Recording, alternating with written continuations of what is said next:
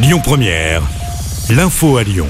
Bonsoir à tous. Donald Trump se défend. L'ex-président américain a dénoncé l'instrumentalisation sans précédent de la justice. Déclaration faite alors qu'il a été inculpé pour la troisième fois. Il doit comparaître ce soir euh, devant un tribunal de Washington pour avoir tenté d'inverser les résultats de l'élection présidentielle de 2020 remportée par Joe Biden.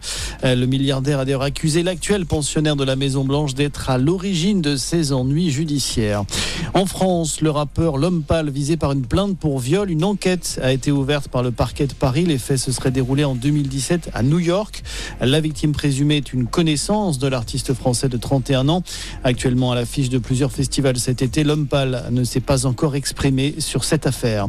Grosse pagaille à l'aéroport d'Orly. Une panne du système de bagages au terminal 4 perturbe actuellement les vols. Des retards parfois importants sont signalés. Un coup dur euh, pour la plateforme en pleine période de vacances estivales. Euh, le gestionnaire de l'aéroport évoque un problème qui pour le moment n'a toujours pas été clairement identifié ni réparé. C'est la troisième fois en moins de deux semaines que l'aéroport connaît une panne de ce type. Lundi, un incident similaire avait bloqué les tapis d'enregistrement des bagages. Direction les Bouches du Rhône où le risque d'incendie sera très élevé demain. Le département a été placé en alerte rouge par le dispositif météo des forêts.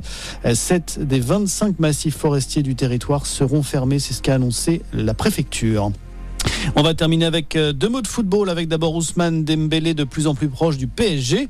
Euh, son club, le FC Barcelone, a donné son accord total pour son transfert à Paris, montant estimé 50 millions d'euros.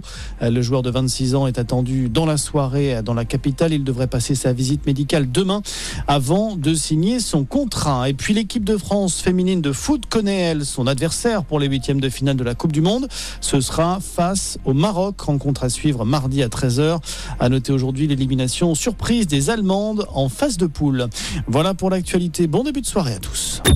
Écoutez votre radio Lyon Première en direct sur l'application Lyon Première, lyonpremière.fr et bien sûr à Lyon sur 90.2 FM et en DAB+.